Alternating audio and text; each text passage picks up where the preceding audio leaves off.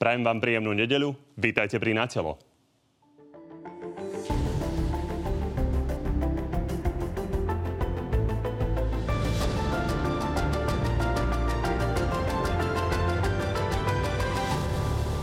Cez víkend sa definitívne ujala moci nová vláda Igora Matoviča. Naším spoločným snom a naším slubom je Slovensko, kde si budeme konečne všetci pred zákonom rovní.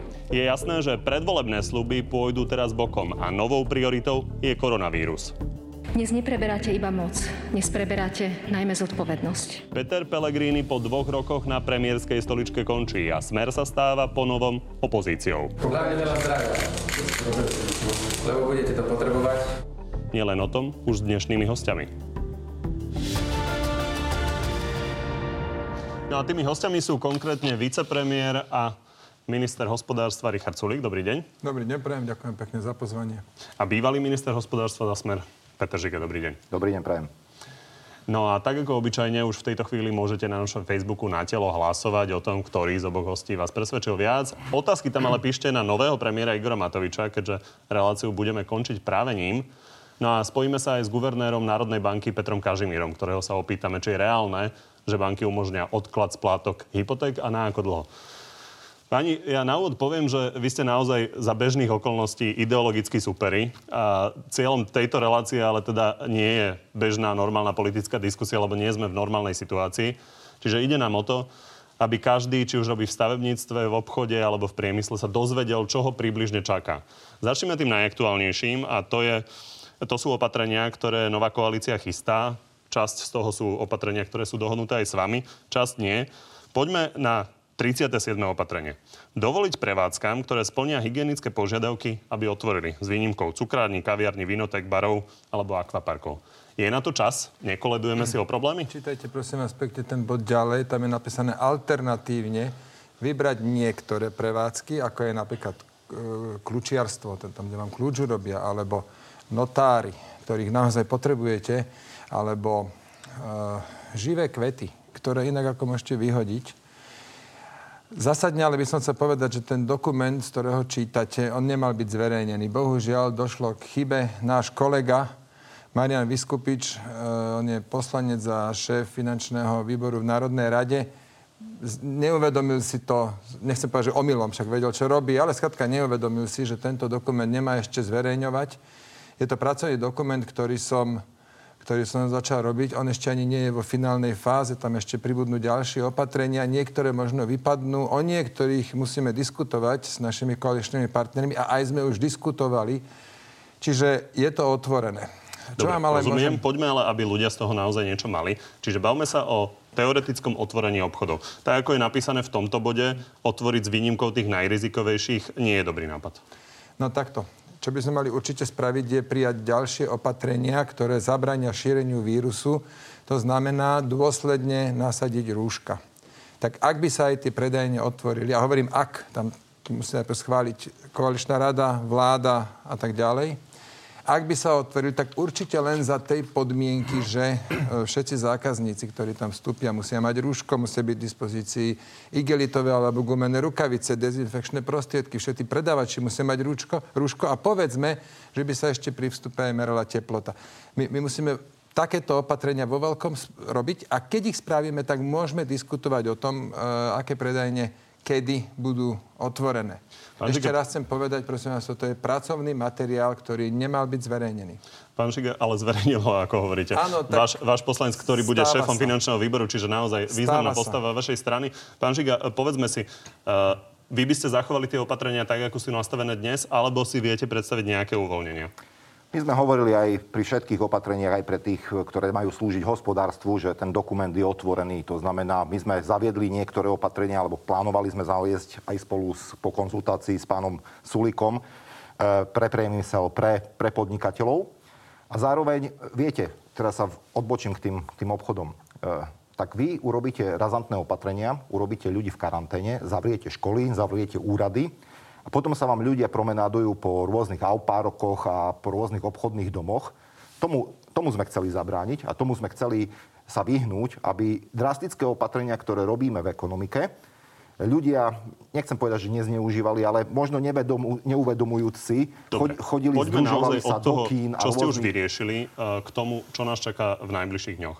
Takže uh, zachovať tie opatrenia tak, ako sú nastavené, alebo m, uvažovať nad tým, že niečo uvoľňovať. My sme v prvej chvíli, keď sme príjmali opatrenia, hovorili sme o dvoch týždňoch.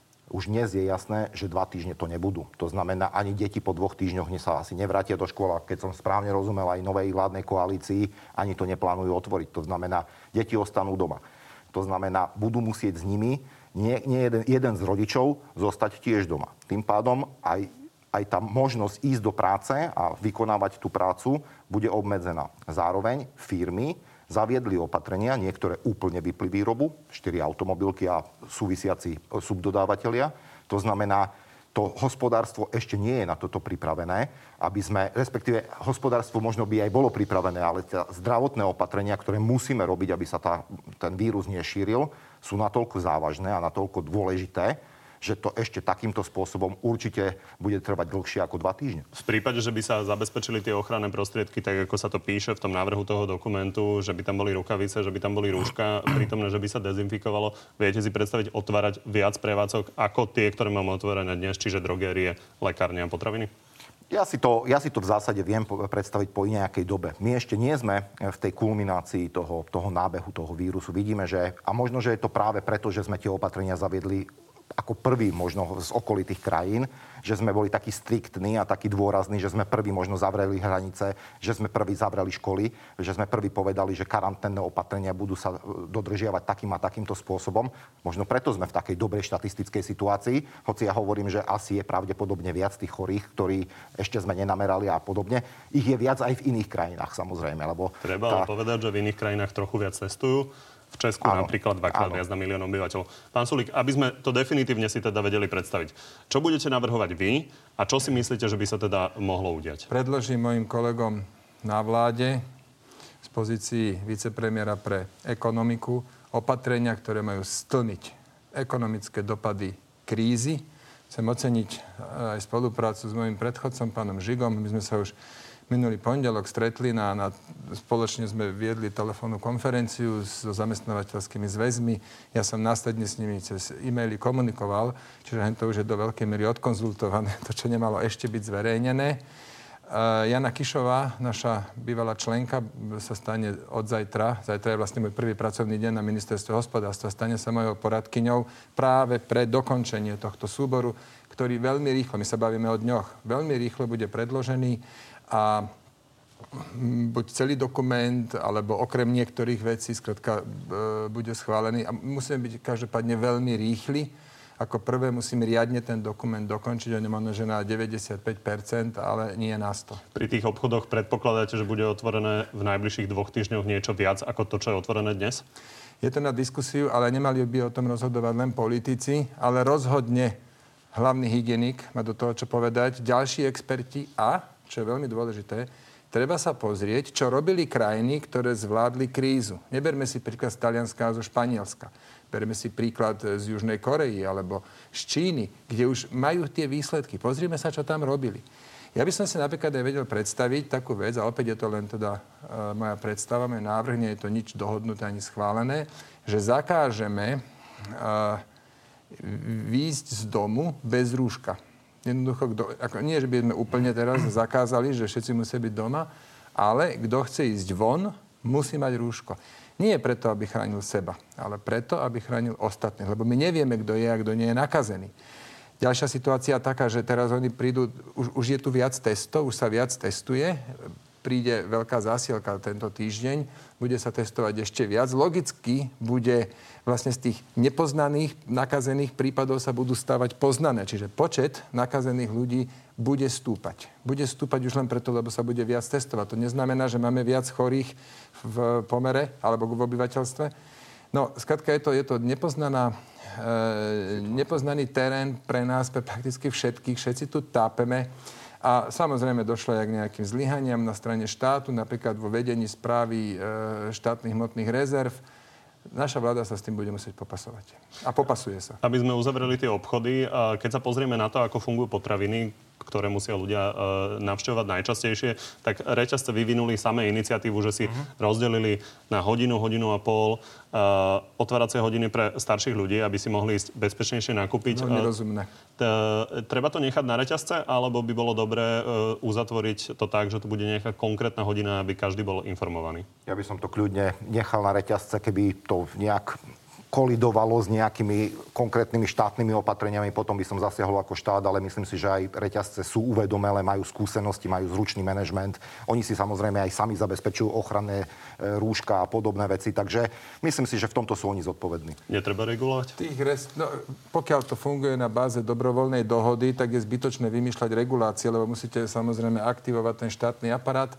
Ja mám, v pláne, ja, mám, ja mám v pláne veľmi skoro, to sa bavíme o dvoch, troch dňoch, e, pozvať e, šéfov reťazcov, však tých zase nie je tisíc, pozvať ich, stretnúť sa s nimi, a, alebo aspoň formou tej telefónnej konferencie a prejsť si práve s nimi e, takéto opatrenia. Týka sa to nielen tých otváracích hodín pre seniorov, ale napríklad aj to, že by zabezpečili, aby zákazník bez rúška e, nevkročil do predajne, aby všetci predávači a tak ďalej mali Netreba rúška. na to meniť zákon?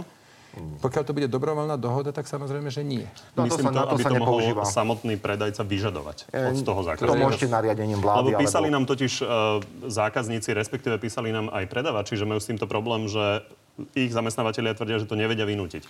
Pán rektor, aj tie opatrenia, ktoré sme príjmali ešte my, boli v takej zložitej dobe, že ešte nebol konštituovaný parlament. To znamená, my sme vedeli robiť opatrenia, ktoré sme vedeli urobiť na úrovni vlády alebo na úrovni toho, ktorého ministra, nariadením vlády, výhláškou a podobne. Teraz má už nová vládna koalícia výhodu, že môže zvolať mimoriadne zasadnutie Národnej rady. To, aby sme si skrátené... rozumeli, ja vám to nevyčítam, ja nie, sa len pýtam nie, na to, či je to legálne možné. Ja chcem, chcem povedať, že niektoré veci viete urobiť rozhodnutím ministra, respektíve rozhodnutím vlády, nepotrebujete na to meniť zákony. Pán Sulik? V Taliansku, kde, kde to evidentne podcenili, uh, tento koronavírus. Máme medzičasom takmer tisíc mŕtvych denne. No v čase, keď vírus zabíja tisíc mŕtvych denne, tak ja sa nebudem diskutovať s nejakým pakom o tom, že či tam chyba nejaké písmenko C v paragrafe 320 v nejakom zákone. To je úplne bezpredmetné. Skladka, tí ľudia budú mať tie rúška a bodka.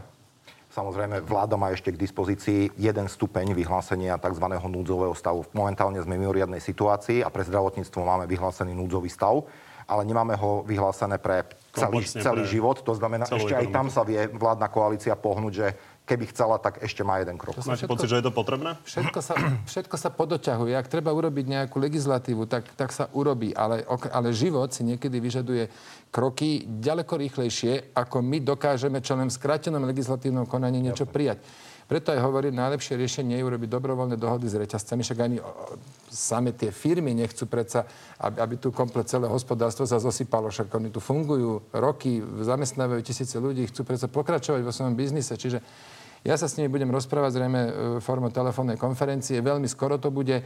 Dohodneme sa na nejakých opatreniach a tie vedia platiť okamžite. Ak bude potrebné, ak bude potrebné prijať nejakú vyhlášku alebo prijať nejaký zákon, tak to navrhnem vláde a spravíme to. Ak bude potrebné to skrátené legislatívnom konaní spraviť, tak urobíme aj to. Ja myslím, že aj, aj odchádzajúca vláda a súčasná opozícia povedali, že povedali sme, že budeme v tomto napomocní a budeme podporovať akékoľvek opatrenia. To znamená, neočakávajte tu na taký klasický koalično-opozičný súboj, ale skôr to bude prospech veci, aby sa veci riešili. Klasický koalično-opozičný e, súboj už prebieha pri tých štátnych hmotných rezervách, lebo treba povedať, že naozaj sú tu veľké otázky, že či bolo nakupované adekvátne, či bolo nakupované čas. E, pán Sulik, e, máte pocit, že je na to často teraz riešiť? No, pán Matovič to rieši veľmi aktívne. Otázka je, že či to netreba odsunúť na 2-3 mesiace neskôr. Dobre, tak akú komunikáciu zvolí e, premiér, to sa pýtajte jeho, ale ja vám teda chcem za mňa povedať, že Samozrejme, v prvom rade musíme dostať do krajiny veľké množstva ochranného materiálu. To sa bavíme konkrétne o rúškach. Tam sú dva typy, to je takéto, ktoré máme my tu, alebo vy s touto vašou podomácninou, hej, a ktoré vlastne, ktorými chránite ostatných pred vami. Potom sú rúška o triedu vyššie, to sú tie FFP3, ktorými chránite seba, to sú vlastne respirátory, tie majú ten ventil. Tieto nie sú. Takéto rúška už sú, tie druhé nie sú. Potom, čo veľmi treba, to sú dezinfekčné prostriedky a takéže rukavice, tie sú asi v dostatočných množstvách a najmä testy. A tam sú zase dva rôzne. Dokopy sa možno, že bavíme o desetich položkách a to hm. treba dostať do krajiny. Tam je druhorada aj cena, aj zlyhanie nejakých e, ľudí. Ale Zase netreba to za- zamieť pod koberec. Nie, treba sa na to pozrieť, lebo napríklad štátne hmotné rezervy nakúpili od nejakej firmy, ktorá vznikla pred e, 1,5 mesiacom, koncom januára, nakúpili 10 miliónov rúšok, ktoré mali prísť z Indie. Nič nepríde, lebo India zastavila vývoz rúšok a spravili to iba 19. marca. To bolo kedy? To bolo vo štvrtok alebo v piatok. Pomôžte mi, prosím. Podľa mňa vo štvrtok. Ale priznám sa, že Dalo sa, sa to skôr. Dalo sa to skôr. Indický, teda slovenský veľvyslanec v Indii upozorňoval štátne hmotné rezervy. Písal im mail. Mám ho tu mobile pre istotu e, skopirovaný. Že nerozumie, prečo nereagovali na to, čo tam zistili oni na mieste. Zamestnanci nášho zastupiteľského úradu v Díli si išli pozrieť, či to majú fyzicky na sklade. Mali potvrdenú cenu 21 až 23 centov. Ale nie. Pán Kičura, šéf štátnych hmotných rezerv, to nakúpi za euro 10 od nejakej mesiac starej firmy. Tomuto sa hovorí po slovensky svinstvo.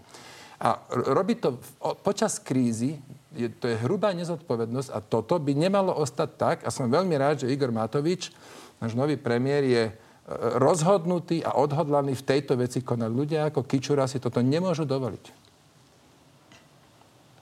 Čo na to hovoríte? Ja si myslím, že v tejto to chvíli... nominant vašej vlády. V tejto chvíli treba robiť všetko preto, aby sme zabezpečili dostatok ochranných pomôcok pre obyvateľstvo. To rozumiem. Keď to skôr prejde, sa, skôr sa keď to prejde opýtať, v tejto či chvíli... ste spokojní s prácou pána Kičuru. Ja tak e, musím povedať, že veľká časť vecí, ktorá chýba, bola vyskladnená z tých skladov. To znamená, ak sa dneska konštatujú, že tam nie sú nejaké ochranné pomôcky, alebo rúška, alebo respirátory, všetko, čo došlo, išlo rovno do terénu. Ja neviem vyhodnotiť, či to bolo dostatočné, či to bolo dostatočne skoro. E, Konštatujem, že všade v Európe majú problémy s zdravotníckým materiálom. Nie krajiny malé ako Slovensko, 5 miliónov. Nemci majú problém, Švajčiari majú problém, Francúzi. Všetci majú problém, pretože zrazu z nuly treba Nemci ale 10 zazmluvnili tisíc napríklad percent. tisíce plucných ventilátorov. Dobre, uh, hovoríte, že neviete na to zareagovať. Uvidíme, čo Ak sa sa... stali chyby, neriešme ich teraz. ďalej. Bude čas na to. Bude čas, Urči, jasné. určite na to bude Pani, čas. poďme teraz teda poďme na riešiť ďalšie časti ekonomiky. Bude čas vyvodiť zodpovednosť, ale určite by zodpovednosť mala byť vyvodená, ak niekto kúpi 25-centové rúška za euro 10. Áno, Poďme sa- je treba povedať, že bežné rúška, kedy, kedy, ktoré sa niekedy predávali za 30 centov v lekárniach, sa dnes predávajú za 2,70 a ani ich nekúpite. To znamená, tá cena sa vyvíja v čase.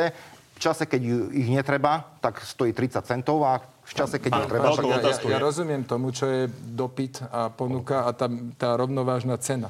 Tu ide o to, že tie štátne hmotné rezervy mohli konať, ja, ja sa boli upozornené. Ja sa ich nezastávam. Máme mailovú, však ja to netvrdím, len chcem to teda opísať. Mám, mám mailovú komunikáciu. Slovenský veľvyslanec e, z, z Indie písal, konajte, robte. On im už skôr posielal tie ponuky. Viete, ja, Pani, pán Sulik, nechajte ma jednu vetu. tejto- Ja som očakával od nového premiéra. Hovorí dva týždne, chodí na krízové štáby, zúčastňoval sa zasadnutí vlád, hovoril o 11 stranách opatrení.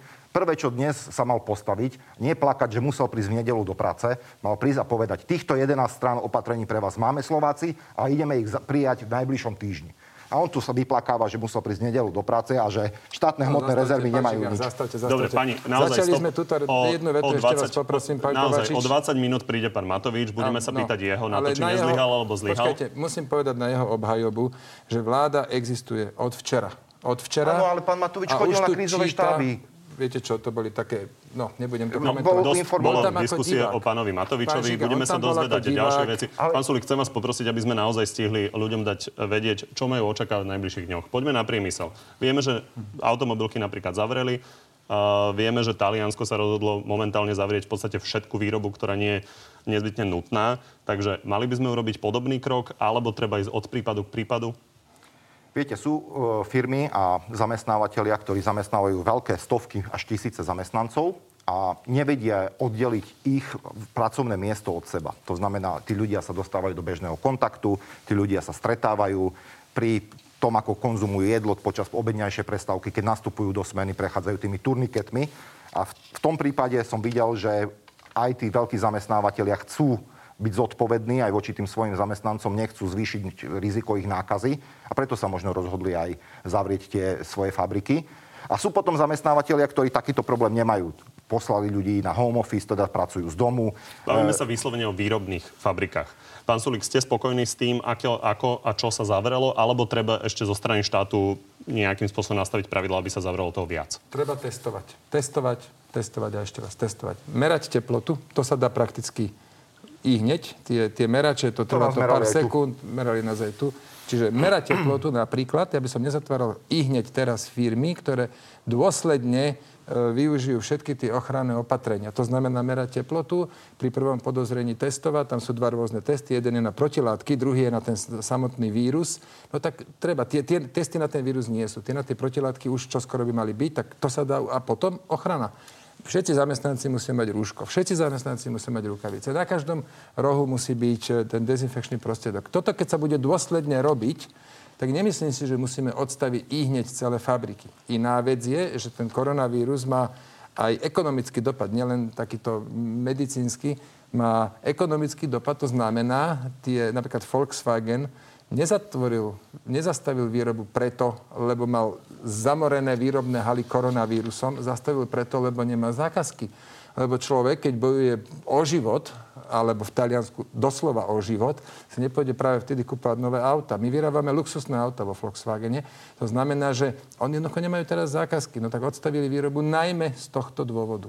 Súčasťou toho čo ste naplánovali napríklad aj pre priemysel, eh, je pomerne, séria pomerne propodnikateľských vecí, napríklad, eh, že zamestnávateľia sa budú môcť ľahšie obrátiť eh, na paragraf, ktorý umožňuje 60% platu. Napríklad môže sa zjednodušiť masové prepušťanie, respektíve hromadné prepušťanie. Sú toto opatrenia, ktoré pre takéto krízové časy platia a patria? No, tých 60%, to je, to je náhrada mzdy v prípade, že fabrika nemá, nemá čo vyrábať, tak predtým, ako tí ľudia budú nezamestnaní, tak sú doma a dostavujú 60%. Toto je základ. Preto hovorím ešte raz, tento materiál nemal byť zverejnený, lebo ešte nie je úplný. Ja osobne si myslím, podľa toho, ako sa to vyvíja, že štát by tu ešte aj mal niečo doplatiť alebo aby, aby napríklad nemusel zamestnávateľ celú ťarchu tých 60% niesť, alebo aby zamestnávateľ nemal, zamestnanec nemal iba 60%, toto všetko je na diskusiu. Preto trochu ma mrzí, že tento materiál je vonku. Nemal by treba ho najprv riadne dokončiť, prediskutovať, nielen so zväzmi, ale aj v našej koalícii, potom predložiť na, na vládu a schváliť. To nie je vec, ktorá teraz tu má bude, že tu budeme 8 týždňov krížom krážom rozoberať. Pán Žiga, viete si predstaviť uvoľniť trochu pravidlá zákonníka práce? Tá situácia sa vyvíja a vidíte, že to sa netýka len Slovenska, ale celej Európy. Vidíme rôzne opatrenia v krajinách, ako je Španieli. Španieli povedali, dávame 200 miliard na vytvorenie fondu na podporu malých a stredných podnikateľov. To isté idú robiť Nemci. Američania ani nehovorím, tí idú hádzať helikopterové peniaze. To znamená, je treba urobiť všetko preto v tejto chvíli, aby sa znova naštartovala ekonomika. My ešte nevieme, ako to bude dlho trvať to znamená, aký vplyv to bude v konečnom dôsledku na tú ekonomiku mať, lebo iné je, keď robíte opatrenie na dva týždne a iné je, keď robíte na tri mesiace. Respektíve, že tri mesiace vám stojí tá ekonomika. Potom to už pôjde do výraznej recesie, ktorá bude mať dvojciferné číslo. A tým pádom akékoľvek opatrenia aby sme vedeli v budúcnosti zabezpečiť prácu pre tých ľudí. Pretože aj ten, to naštartovanie nebude sa týkať len Slovenska, ale vy viete, že my 90% HDP tvoríme na zahraničných trhoch. To znamená, keď sa nenaštartuje talianská ekonomika, rakúska ekonomika, nemecká ekonomika, my tu môžeme byť pripravení na výrobu, koľko chceme. Nebudeme to mať komu predávať. Pán Sulik, už nekomentujme, že e, je to opatrenie, ktoré sa ešte bude schvalovať. Povedzte nám obidvaja, čo si myslíte, že treba urobiť pre živnostníkov. To sú ľudia, ktorí e, nie sú chránení zákonníkom práce. Súčasťou toho opatrenia bolo na 3 mesiace im odpustiť odvody. Čo navrhujete vy a čo navrhujete vy? My sme, ja nemôžem povedať, že by sme navrhovali niečo iné, pretože my sme sa dvaja zhodli a kontinuálne sme chceli, ja som preto zavolal pána Sulika, aby prišiel už dva týždne predtým, ako zložia vládu, rokovať s podnikateľmi lebo by bolo neseriózne, že ja niečo prinesiem a nový pán minister príde a celé to zruší. Čiže my sme išli v podstate s tým, že urobíme všetky opatrenia preto, aby sme finančne odbremenili v tejto chvíli živnostníkov, aby neboli zaťažení daňovými priznaniami, DPHčkami, rôznymi odvodmi. Čiže tie opatrenia, ktoré sme my navrhli, oni musia teraz realizovať v praxi a či odložia do 36. platenie dania alebo do 39. to už je flexibilita v ich rukách. Ja by som živnostníkom zrušil odvody. na 3 mesiace začneme tým, totiž vy platíte minimálne odvody až do nejakého príjmu 1500. Či zarábate 1000, alebo teda či váš príjem je 1000 alebo 1500 eur, furt platíte rovnaké odvody. Čiže to, to už aj nie sú, že odvody naviazané na príjem, ale to je viac menej taká, také, že poplatok za to, že smiete a samozrejme generuje sa o desiatky rokov z toho teda aj váš dôchodok. Ja by som im to teraz odpustil, neviem, dal im pokoj e, s tými odvodmi. Všetkým živnostníkom by som znižil odvody o minimálne odvody, teda tí, čo platia viac, by platili už ten rozdiel, tí, čo platia minimálne, by neplatili nič. Ale tam e, v tých 40 opatreniach, 42, tam je samozrejme možno, že ďalších 10, ktoré by prospeli aj živnostníkom. Ja som napríklad za to, aby im teraz dal štát pokoj s kontrolami to, či majú zavesené obchodno-predajné podmienky na, na stene, či tam majú nálepku, e, zákaz fajčenia, to je v nejakom obchodíku, to je fakt, že druhoradé teraz. A všetci e, kontrolóri štátu, ľudia, ktorí chodia vykonávať kontroly, nech sa zamerajú na to, aby kontrolovali opatrenia proti koronavírusu. Či ľudia majú masky, či sa dodržuje karanténa.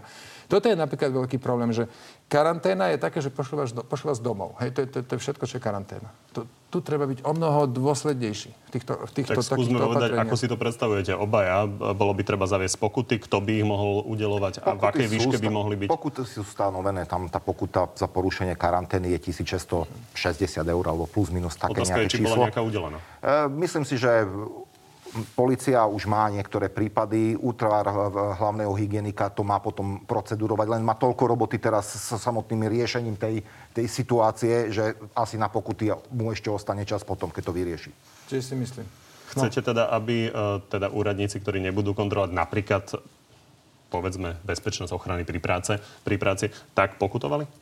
Nie, aby, aby kontrolovali to, či ľudia nosia rúško. Nech chodia po predajniach, ale nech nepozerajú, či sú tam zavesené obchodno-predajné podmienky, ale nech pozerajú, či všetci predávači majú rúška. Pán, pán redaktor, či teraz vykonávať kontrolnú činnosť je úplne zbytočné a na čo by to robil? Teraz netreba šikanovať podnikateľov, teraz im treba vytvoriť podmienky, aby si tú robotu udržali. To je, to je celé. Ale vedia chodiť normálne od predajní k predajni pozrieť, prosím vás, kde máte dezinfekciu, kde máte vyložené igelitové alebo gumené rukavice. Ukážte predávačov, majú všetci rúška.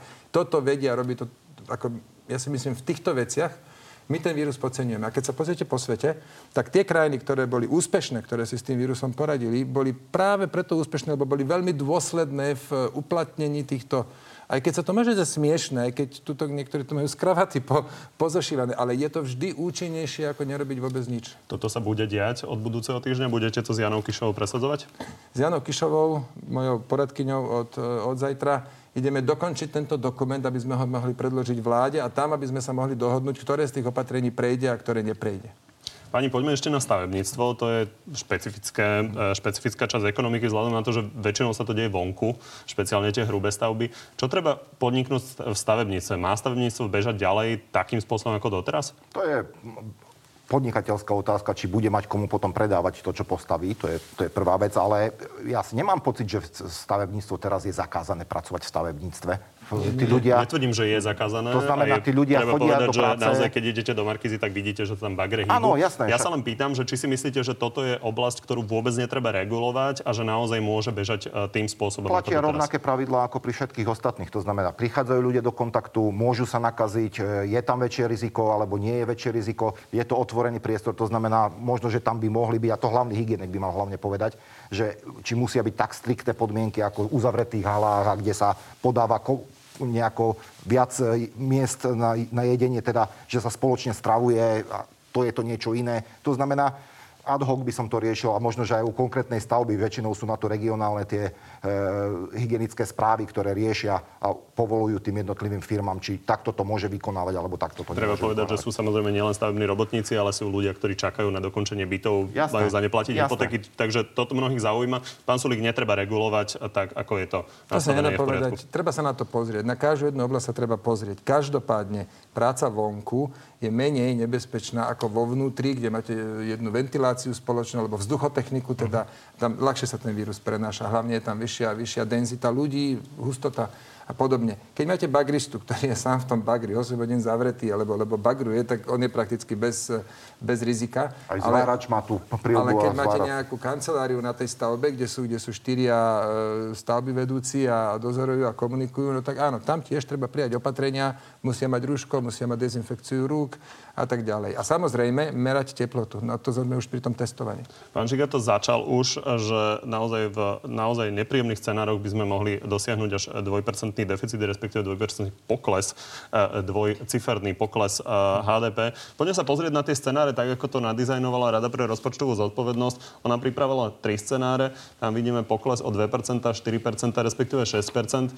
Páni, bude toto realita, alebo nás čaká ešte niečo horšie z hľadiska ekonomiky? Záleží od toho, ako dlho to bude trvať. To je celé. To je, ako, nie len ako dlho to bude 6% trvať. 6% je nastavených na 3 mesiace opatrení? E, nezáleží to od Slovenska, záleží to od celej Európy. Ešte raz hovorím, sme veľmi naviazaní na to, čo sa deje v Európe. Náš export je veľmi silný. To znamená, pokiaľ sa nepohne Taliansko, Nemecko, Rakúsko, Francúzsko, veľké krajiny, my dovtedy nebudeme vedieť fungovať ako ekonomika. Pán Solík. No, jednak toto, čo ste povedali a po druhé, to závisí ale aj od toho, čo my v tej veci spravíme. Keď e, dopadneme tak ako Taliansko, že Taliansko vlastne zastavilo výrobu všetkého, okrem tých, tých e, kritických e, produktov, to, okrem tých produktov kritickej infraštruktúry, tak sa to nazýva, to, čo teda naozaj nevyhnutne potrebujú.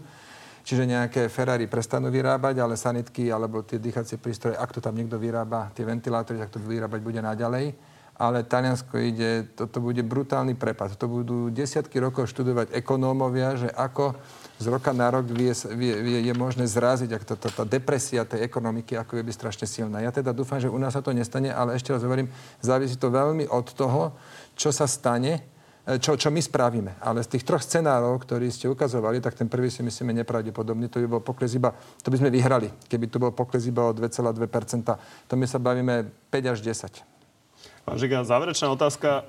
Aký máte pocit dnes eh, z tých sociálnych opatrení, ktoré ste pred voľbami eh, príjmali, vzhľadom na to, že to sú stovky miliónov eur, ktoré budeme dnes potrebovať? To sa vôbec nevylučuje, ako by sme príjmali pre sociálne slabšie skupiny. A bude ich treba ochrániť aj v tejto chvíli. To znamená, nová vláda nemôže robiť opatrenia len pre podnikateľov, ale musí zabezpečiť aj ochranu tých slabších. To znamená dôchodcov, sociálne odkázaných, nízkopríjmové skupiny. Tak treba povedať, že napríklad ten 13. dôchodok dostanú aj dôchodcovia, ktorí majú 1000 eurové dôchodky. Tak je na novej vláde, ako sa s týmto vysporiada. Keby sa s tým chcela vysporiadať a napríklad nejakým spôsobom zadresniť tie opatrenia, tak jej to odhlasujete? Pomôžete s tým? Určite budeme e, s nimi veľmi konštruktívni. No tak to už vopred ďakujem. Dovolte mi ešte dovysvetliť ten prepad ekonomiky 5 až 10 Ešte tu jeden faktor hrá rolu, prečo to práve takto pesimisticky vidím. My sme na začiatku roka. Viete, kebyže dnes máme september, tak vám poviem, no 2%, OK, ale my sme na začiatku. Nás čakajú, jojoj, ešte dlhé, dlhé a bolestivé mesiace, čiže ja to tak vidím 5 až 10. Pani, obom vám ďakujem, že ste dnes prišli do Markízy. Ďakujem pekne za pozvanie, pekný deň. Ďakujem za pozvanie a prajem pekný deň. No a my sa teraz ideme pozrieť do Tatier za Petrom Kažimírom, guvernérom Národnej banky Slovenska. Dobrý deň. Dobrý deň do Bratislavy, srdečne pozdravujem, tu Statier a úplne potvrdzujem to, čo hovorí Richard Sulík, že práca vonku je menej riziková, ale je tu trochu zima. Pán Kažimír, Národná banka ide v útorok zverejniť novú ekonomickú prognózu. Už sme to načali asi je dnes jasné, že to nebudú veľmi príjemné čísla. Ten prepad príde, otázka je len aký veľký. Ocitli sme sa uprostred eh, obrovskej krízy. Je zvláštnosťou, vie, že podstata tejto krízy vôbec nie je ekonomická, ale jej dôsledky a následky budú fatálne ekonomické. A je pravdou, že my v útorok e, prestúpime pred verejnosť s našim pohľadom, s našimi číslami, ako vidíme vývoj slovenskej ekonomiky v najbližších týždňoch a mesiacoch. Asi nemôžeme hovoriť priamo o predikcii, pretože v dnešnej dobe e, dáta staré týždeň, dokonca aj hodiny, e, často sú nepoužiteľné, takže budeme hovoriť o istých scenároch. A áno, nerad oznamujem dopredu, že tie čísla budú škaredé. Avizujem zhoršenie ekonomického rastu deficitu, výšku dlhu a takisto aj zamestnanosti. Jedným dýchom ale chcem doplniť, že všetci ekonomovia ehm, na svete sa dnes zhodujú v, v, jednom, v jednom názore, že táto kríza bude dočasná. jej profil by mal byť ako, ako také chudé, vysoké písmeno V, to znamená hlboký pokles a potom následné veľmi rýchle oživenie. A myslím si, že toto by malo napovedať a, takisto vládam, aj naše vláde, na aký typ opatrení by sa mali v najbližších dňoch a týždňoch sústrediť. Nech už ten deficit bude 5-percentný alebo 8-percentný, jasné, že budeme potrebovať si požičať peniaze. Nový premiér uh, Igor Matovič avizoval, že sme mali problém si požičať. Naozaj uh, emisia štátnych dlhopisov nebola veľmi úspešná. Európska centrálna banka toto ale už vyriešila? Emisia, máte zrejme na mysli aukciu našich dlhopisov v pondelok tento, ten, tomto týždni. Je treba povedať, že financovanie dlhu je jedna z najdelikátnejších záležitostí v každej krajine. Je to otázka dôvery jednotlivých investorov aj dokonca niekedy osobných kontaktov. A treba povedať, že Európska centrálna banka, my všetci, ktorí sme súčasťou eurosystému, sme v stredu v noci vlastne oznámili obrovský program nákupu dlhopisov, aj korporátnych, aj, aj, aj štátnych dlhopisov.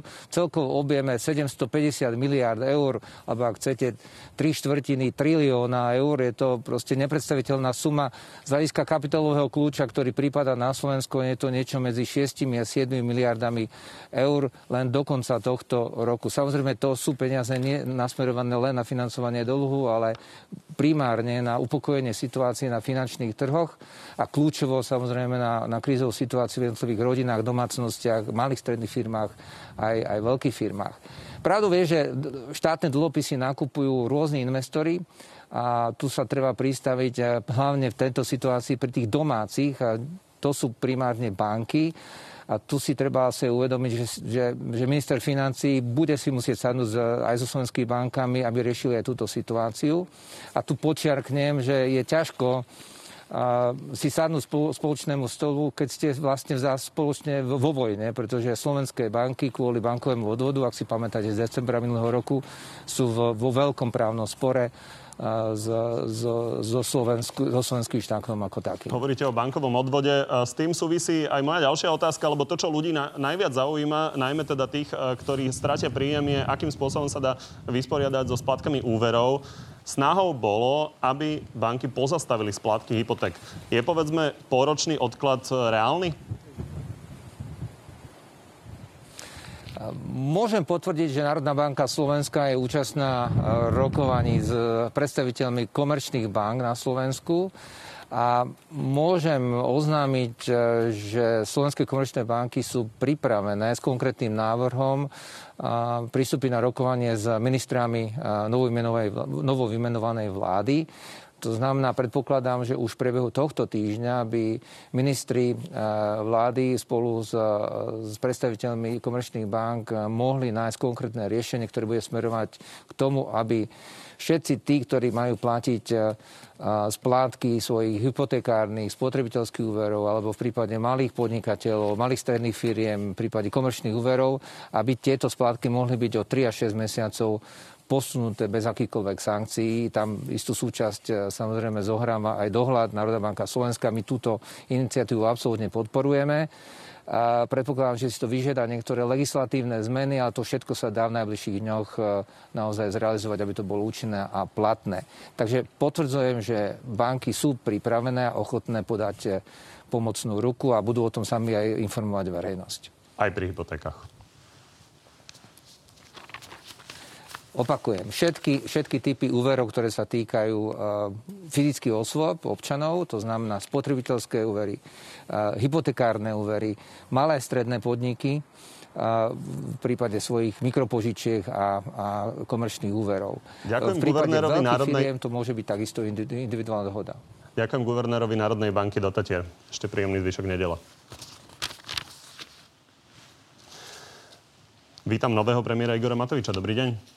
Dobrý deň, ďakujem pekne za pozvanie. Pán Matovič, toto bude asi dôležité, lebo je množstvo ľudí, ktorí splácajú úvery a je teda pravdepodobné, že to banky budú chcieť vymeniť napríklad za to, aby ste im škrtli bankový odvod?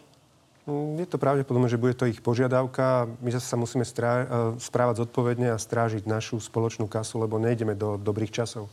To vieme dnes všetci, nikto nevie, ako dlho to bude trvať, ako dlho to bude hlboké. Tým pádom samozrejme, že budeme tvrdo vyjednávať. Poďme sa pozrieť e, na testovanie, lebo to je to, na čo chodí najviac otázok. A naozaj lietajú rôzne čísla, počujeme 100 tisíc testov, počujeme, že máme len 3 tisíc testovacích setov. Takže vy ste hovorili, že potrebujete naozaj tú sobotu a nedelu na zorientovanie, tak povedzte nám, čo vlastne na testovanie máme, čo máme k dispozícii. Teraz v tomto čase je približne 24 hodín odtedy, odkedy sme boli vymenovaní ako nová vláda pani prezidentkou. Včera po obede sme mali vládu, pozvali sme si kľúčových ľudí z ústredného krízového štábu, aby nás informovali.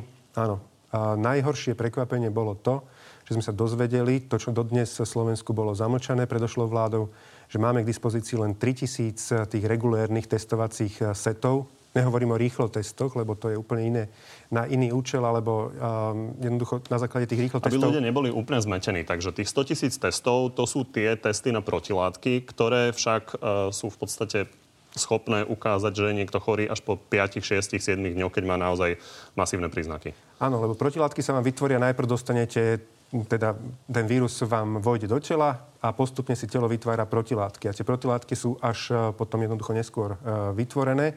A najpresnejší ten test je vtedy, keď máte veľmi závažné už príznaky. Čiže máte vysokú teplotu, máte naozaj že už, už príznaky, tak vtedy ale dosahuje nejakých 60% presnosť. To sú tie rýchlo testy, ktorých vláda nakúpila teraz naposledy, že 100 tisíc. Ale to je nám na dve veci. Jednoducho to my nepotrebujeme na to, aby sme identifikovali ľudí, ktorí sú chorí ešte v čase, kedy tie príznaky nemajú. Idete ich ale masívne používať? Ktoré myslíte? Rýchlo testy? Áno. A musíme sa dohodnúť aj s teda, úradom pre verejné zdravotníctvo, akým a teda s lekármi, že akým spôsobom teda ich používať budeme. Ale hovorím ešte raz, my už príliš nepotrebujeme testovať potom ľudí, ktorí už majú tie masívne príznaky. My potrebujeme zachytiť ľudí, ktorí práve že príznaky nemajú žiadne a sú nebezpeční pre spoločnosť tým, že sa pohybujú medzi ostatnými ľuďmi, nemajú žiadne príznaky toho, že sú chorí, ale tú nákazu šíria ďalej. Takže tých 100 tisíc Čiže... testov de facto označujete za takmer zbytočných. Poďme na tých 3 tisíc testov, ktoré máme tých 3000 testov vieme doplniť. To sú tie uh, testy, predpokladám, na bázi genetickom, na bázi genetickej. Uh, tie sú teda presnejšie. Koľko, okoľko viac ich vieme zohnať v priebehu najbližších dní? To, čo sme počuli včera, tak e, priamo človek zodpovedný z Úradu pre verejné zdravotníctvo hovoril, že 3000 máme a nemajú predstavu, kde by zohnali ďalšie. To je stav, ktorý sme sa včera dozvedeli. Ja ešte dnes budem mať stretnutie s týmito ľuďmi, aby sme jednoducho naozaj to je, to je absolútne kľúčová situácia, aby sme tú situáciu riešili a našli všetky možné, možné nástroje, akým spôsobom to vyriešiť. Ja osobne som ochotný ísť aj zajtra do Číny, mne to je jedno, aj čínskemu prezidentovi sa prosiť, aby nám tie testy dali, lebo jednoducho to sú základné nástroje, ktorými my môžeme naozaj s touto nákazou bojovať. Je pravda, že tie testy sú nedostatkové celkovo a Európa má o ne záujem, takže veľmi otázne, že či nejaké prosenie pomôže. Čiže dnes nám neviete povedať, koľko viac by ich mohlo byť, tak poďme na ďalšie ochranné pomôcky. Ako sme na tom e, z hľadiska respirátorov a rúšok? Vieme, že nejaké máme na skladoch. Aký máte presný plán, ako a kedy sa budú rozdielovať po Slovensku? Poviem ešte k tomu, k tým, k tým testom, jednu teda dôležitú vec. Včera sa testovalo 450 ľudí. Vzhľadom na to, že včera bolo nakazených 41 ľudí, alebo teda identifikovaných pozitívne 41 ľudí, a ten strapec ľudí, s ktorými sa títo ľudia stretali, bude dnes určite väčší. Tí ľudia by mali byť testovaní. To znamená, že možno dnes použijeme 600 tých, tých testov. To znamená, že máme predošlou vládou zabezpečené testy tak možno do piatku, bez akéhokoľvek plánu, že čo potom ďalej. Toto je veľmi kľúčové si povedať, lebo mm, bohužiaľ jednoducho, ale zase chcem s ľuďmi hrať úplne férovú uh, hru na rovinu, aby nemali žiadne informácie a hlavne tie dôležité zamlčiavané. Na druhej strane chcem vyzvať ľudí, že nebojte sa, jasné, že musíme to zvládnuť, nemáme plán momentálne ako, preto ale aj dnes eh, sme v práci, aj teraz s tým úradom verejného zdravotníctva. Dnes budeme o tom rozprávať s ľuďmi kompetentnými, aby sme čokoľvek urobili, aby sme to dostali Ďalšie sem. testy, tieto týka... nie sú na ceste. Tieto nie sú na ceste. Nie sú. Tak poďme na tie ochranné pomôcky. Ako sa presne budú rozdeľovať? Aký je plán? Uh, bohužiaľ, až uh, deň pred voľbami prišla objednávka z ministerstva zdravotníctva na správu štátnych hmotných rezerv na to, aby zabezpečili ochranné zdravotnícke pomôcky pre zdravotné sestry, lekárov a podobne. Mrzí ma to, lebo ešte mesiac predtým, pred tým termínom vypukla korona v Európe, takže ale na Slovensku sme mali voľby, tak asi voľby boli prednejšie. Hold, situácia je taká, Na sklade v štátnych hmotných rezervách podľa dnešných informácií nie je ani jeden filter FFP3, ktorý je teda dôležitý na to, aby sa lekári a zdravotné sestry, ktoré sú prvé v kontakte s rizikovými pacientami, chránili. A toto nie sú, teda toto sú také tie račkárske rúška, ktoré máme, alebo vy máte také, že po troch hodinách by sa to malo zahodiť, nemalo by byť používané, sú jednoraz, jednorázové rúško, toto dobre možno maximálne ja na pol povedať, dňa. že napríklad Singapúre e, odporúčali, že pokiaľ nie je možné ich tak často meniť, tak sa dajú e, používať aj na dva dní. Povedzte aj túto informáciu napríklad predavačkám, ktoré by chceli na východe sa dostať k tomu, aby mali aspoň takéto rúška, akým spôsobom sa tie budú rozdeľovať? Ja by som bol veľmi rád, aby sme sa v takejto situácii, áno, pre Slovensko v podstate zúfalej, ale zase na druhej strane je to výzva pre nás všetkých, že, že môžeme to zvládnuť jedine spoločne. By som bol veľmi rád, aby ľudia sa nespoliehali na vládu, že prídu tieto jednorázové rúška, lebo naozaj, aby sme mali dosiahnuť ten hygienický štandard, tak asi tri by sme mali vymeniť v priebehu dňa. Čiže ušiť si doma z prebytočnej látky vlastné rúško, mať ich aj viacero, normálne, klasicky, oprať ho, ožehliť, tým pádom vírus zabijeme a môžeme ho do kolečka stále používať. Dnes vidíme, že na ulici pomaly dve tretiny ľudí majú takto ušité rúška. Ale zároveň pamätať možno aj na tých ľudí, ktorí si nevládzu vlastnými schopnosťami alebo nemajú tie schopnosti, možnosti si niečo také ušiť, tak pomôcť im. A to dnes vidíme na internete, akože vo veľkom sa to rozbehlo. Ja som veľmi rád takej spolupatričnosti medzi ľuďmi. Hovoríte o dvoch tretinách ľudí, ktorí nosia tie rúška na ulici. Páni Žiga a Sulik začali tému, či by to nemalo byť povinné. A... Prepač, ja som hovoril tak, že skorej dve tretiny ľudí nosia tie vlastne vyrobené rúška. Že také, že dom, podomácky, že ľudia sa jednoducho zariadili. Dal som si sám otázku, že, že či sa nemohli zariadiť aj postaviť si tie diálnice po Slovensku, že asi by boli skorej, ale to bolo na odľahčenie. A čo ľudia, si myslím, odmietajú tiež tie rúška? Tiež si myslím, že nosiť. rúška by mali byť povinné, bez rúška žiaden vstup do obchodov, do fabrík, kdekoľvek, takisto aj na ulici. Áno, obratilo sa to. Keď pred dvomi týždňami sme na tých ľudí, ktorí mali rúško, tak pozerali, že hops, to je asi chorý človek, tak teraz pozeráme, že podozrivý je ten, ktorý rúško nemá. Čiže osobne som za to, aby áno, rúška boli povinné, ale to sú už opatrenia, o ktorých sa musí vláda zhodnúť a hlavne zajtra ústredný krízový štáb, ktorý bude v priebehu obeda zasada zasadať a predtým ráno budú zasadať e, krízové štáby na každom jednom ministerstve. To bolo za čo sa prihovárate vy? Ja som osobne určite za tvrdé opatrenia. Ľudia, ktorí teraz e, tu tým, že možno nie sú zodpovední, lebo si povedia, že sú slobodní a nikto im nebude brániť a šíria vlastne, alebo môžu potenciálne šíriť nákazu, tak mali by sme im ísť tvrdo po krku, tvrdé sankcie a jednoducho urobiť poriadok. Takže prihovárate sa za to pokutovať Osobne, to a mať to ako povinnosť. Môj osobný názor, ale teda po diskusii aj s hygienikmi, aj to, že aby sme ale pozerali aj na rukavice. Predstavte si, že dnes akože do obchodov najprv teda neboli ani vôbec že povinnosť nosiť rúška. Samotné tie obchody, tie reťazce si teda dávajú, dávajú takéto podmienky, že bez rúška vstup zakázaný. Všimol som si to aj u vás. Tuto na jednotlivých dverách máte taký nápis. Ale toto by malo byť z pozície vlády. Jednoducho bez rúška vstup zakázaný. Druhá vec. Zoberme si realitu. Jeden, jeden zdroj nákazy je cez ústa, druhý je cez ruky. Koľko ľudí denne chytí ten košík? Koľko ľudí denne má rukavice v tom obchode? No minimum, absolútne minimum. Že myslím si, že sme teraz možno v druhej fáze. Rúška máme, viac menej to je slovenský štandard. Poďme na rukavice. Možno to bude blbé, možno niekto bude mať zimné rukavice na rukách, ale bude to chrániť nás všetkých.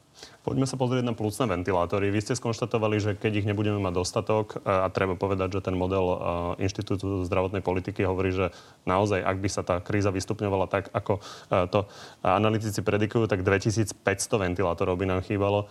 Hovoríte, že by sme ich mali dokúpiť. Kde?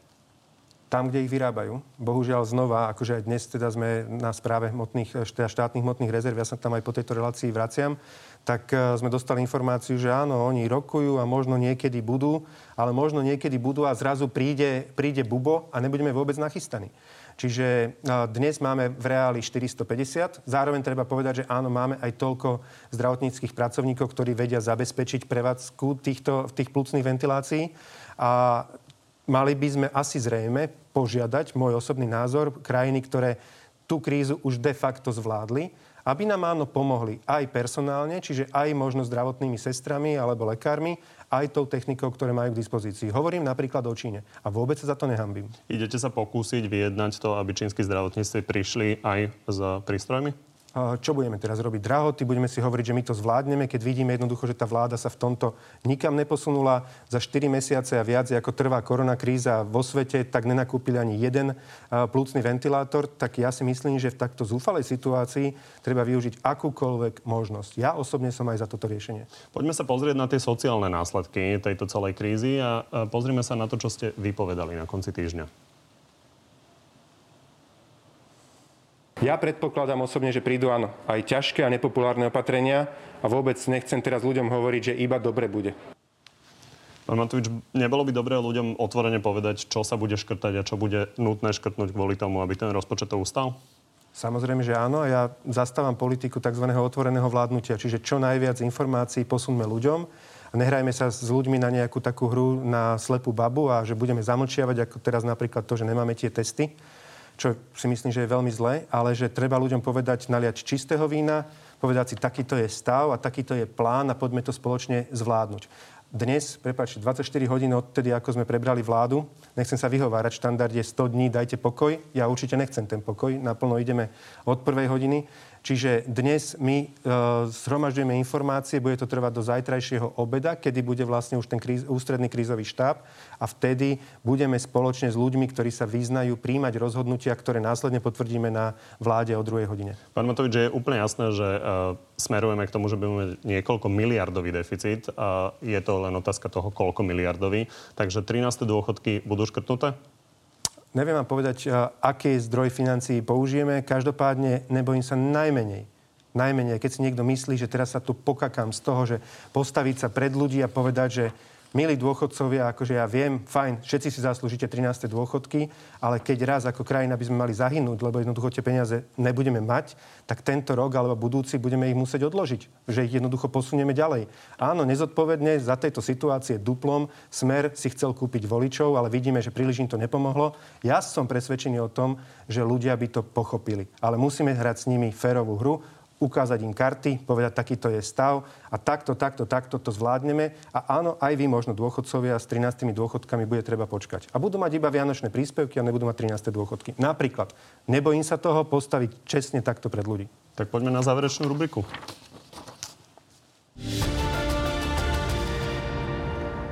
Tri otázky, áno, nie. Pokúsim sa. Množstvo rodičov eh, je pre zatvorené školy momentálne doma s deťmi. Aký je váš predpoklad? Otvoria sa ešte pred prázdninami? Letnými? Eh, všetko preto urobím. Koalícia stále definitívne nepovedala, kto bude novým šéfom Slovenskej informačnej služby. Bude to nominant sme rodina Vladimír Pčolinský? Bude to nominant premiéra, tak vyžaduje zákon. A bude to Vladimír Pčolinský? Je to jedno zmien.